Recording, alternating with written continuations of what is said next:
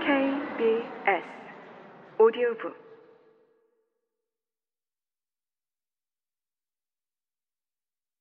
나를 주기적인 고통으로 몰아갔던 게 ADHD였구나.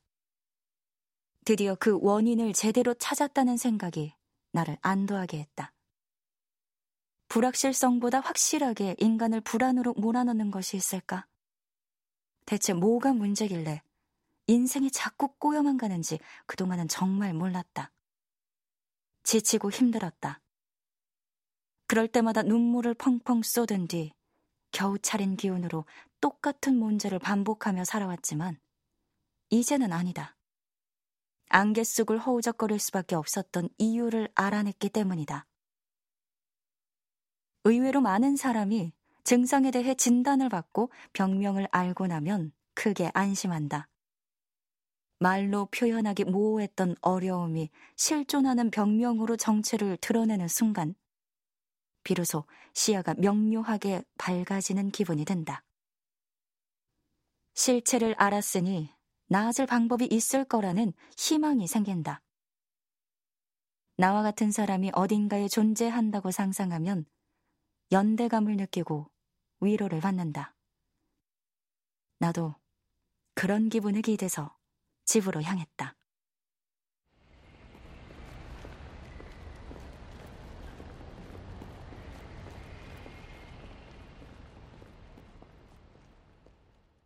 이장 우리가 잃어버린 조용한 소녀들 나는 ADHD 진단을 받은 이후 병에 대한 관심이 높아졌다. 억울함과 아쉬움 때문이었다. 좀 더 일찍 진단받았다면 내 인생도 달라지지 않았을까? 지난날의 과오들 중 적어도 몇 개는 예방할 수 있지 않았을까? 그랬다면 스스로를 좀 덜 미워하면서 살 수 있었을 텐데. 아마 내 한계를 지금처럼 낮게 잡지도 않았을 것이다. 스스로의 가능성을 믿고 훨씬 더 많은 기회를 얻기 위해 애쓰고 자신을 보다 더 자랑스러워하며 살았을지도 모른다. 한동안 ADHD에 매달렸다. 좀 더 일찍 ADHD를 진단받았다면 겪지 않았을 상처와 좌절 경험을 떠올리면서 다짐했다. 임상 심리학자로서 앞으로 내가 만날 환자들의 아주 사소한 단서도 놓치지 말자고. 부담감과 책임감이 나를 짓눌렀지만 적어도 나와 비슷한 어려움을 겪는 환자를 알아볼 수 있는 눈을 가지고 싶었다. 막상 깊이 있는 공부를 하려니 생각지도 못한 문제에 부딪혔다. ADHD 관련 도서 대부분은 ADHD 대상 환자군이 남자 아이인 경우를 중심으로 설명하고 있었다. ADHD가 있는 남자아이의 유아기와 아동기는 어떠한지, 성인이 되어서는 어떤 증상으로 발현되는지 등에 대해서만 다루고 있었다. 여성 ADHD에 관한 의학적 정보를 찾기 어려웠다. 간간히 외국의 심리학, 정신의학 저널에 발표된 성인 여성 ADHD 관련 자료를 찾아볼 수는 있었지만 성인 남성과 남자아이 ADHD에 관한 자료에 비하면 한 줌 수준이었다. 나처럼 ADHD 증상을 가진 성인 여성에 관한 정보는 거의 부재하다시피 했다. 남자도 아이도 아닌 성인 여성에게 ADHD가 도대체 어떤 증상으로 발현되는지, 어떻게 치료해야 하는지 제대로 알 수가 없었다. 당혹스럽고 막막하고 답답했다. 여자아이와 여성 ADHD에 대한 정보를 찾고자 더 많은 학술지와 웹사이트를 뒤졌다.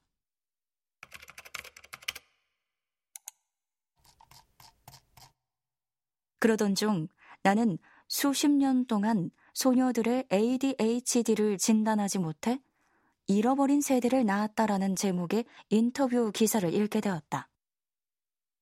ADHD 여성, 우리가 잃어버린 환자들에 대한 연구를 지속해온 연구자들이 지금까지의 연구 방향에 관해 이야기를 나눴다. 이들은 그동안 여러 이유로 ADHD 진단에서 배제되어 온 여자아이들의 존재를 알려왔다고 했다.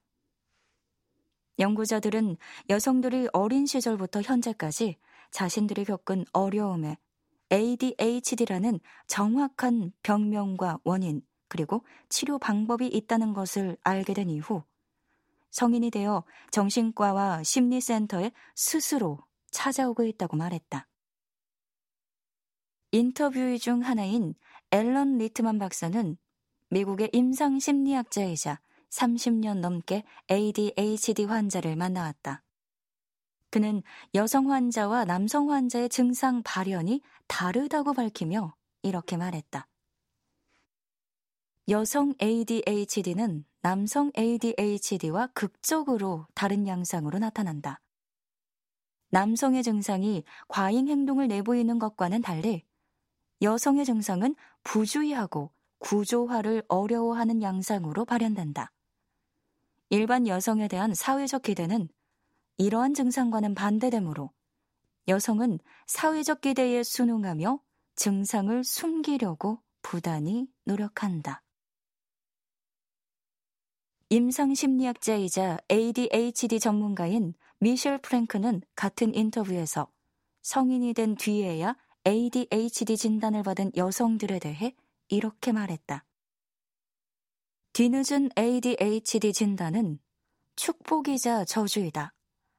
진단은 굉장한 안도감을 가져다 주는 동시에 궁금증을 불러일으킨다. 더 일찍 진단을 받았다면 무엇이 달라질 수 있었을까? 여성과 ADHD라니. 이제 다시는 내가 알던 세계로 돌아가지 못할 거라는 확신이 든 순간이었다. 그 전까지 나는 한 번도 ADHD 여성을 대상으로 한 깊이 있는 교육을 받을 기회가 없었다. 미국 정신의학협회에서 발행한 정신장애 분류 및 진단 절차가 담긴 DSM-5나 불친절하고 두꺼운 정신병리학 서적에서 몇 줄가량, 많으면 한 페이지 정도를 ADHD 여성 환자의 특징에 관해 다루었지만 그것만으로는 부족했다. 게다가 ADHD 여성의 증상은 병리의 핵심과는 동떨어진 주변적인 내용으로 여겨지기 일쑤였다. 관심 있는 사람이라 하더라도 무심코 넘기기 쉬워 보였다. 그동안 내게 왜 ADHD 여성에 대해 충분히 숙고할 기회가 없었는지 쉽게 이해가 갔다. 그래도 이렇게나마 마주한 연구자들 덕분에 여성들의 정신건강 문제를 알리기 위해 애써온 노력들 덕분에 나는 ADHD 여성의 삶을 상상하고 또 고민해 볼 수 있었다. 진단을 받기 전 ADHD 여성의 삶은 보이지 않는 벽으로 둘러싸인 세상에서 소외와 혼란을 견디는 것과 같다. 그들에게는 무엇보다 보편적이고 상식적인 규칙과 약속들이 무엇보다 지키기 어려운 일이다. 주변 사람들이 ADHD 여성을 이해하지 못하고 ADHD 여성 또한 이 어려움을 털어놓거나 의학적인 근거를 가지고 설명할 수 없다. 그렇게 그들은 주변 사람들과 자기 자신으로부터 유리된다. 내 경우에도 그랬다. 그나마 진단을 받는 것이 가장 희망적인 일이겠으나 그에 이르는 과정은 험난하다. 운 좋게 진단을 받는다고 쳐도 이미 심리적, 사회적, 직업적 손상을 경험해온 그들의 인생이 곧장 구원에 이룰 수도 없다. 이런 상황임에도 진단에서 누락되거나 기분장애, 불안장애로 오진되는 여자아이와 성인 여성은 여전히 많다. 진단을 받지 못했거나 진단을 받고도 어떻게 해야 할지 모르는 나와 같은 처지의 여성들을 생각하니 정신이 아득해진다. 그들은 ADHD 증상으로 인해 주변 사람들은 물론 자신에게조차 이해받지 못한 채 살아가고 있을 테니 말이다.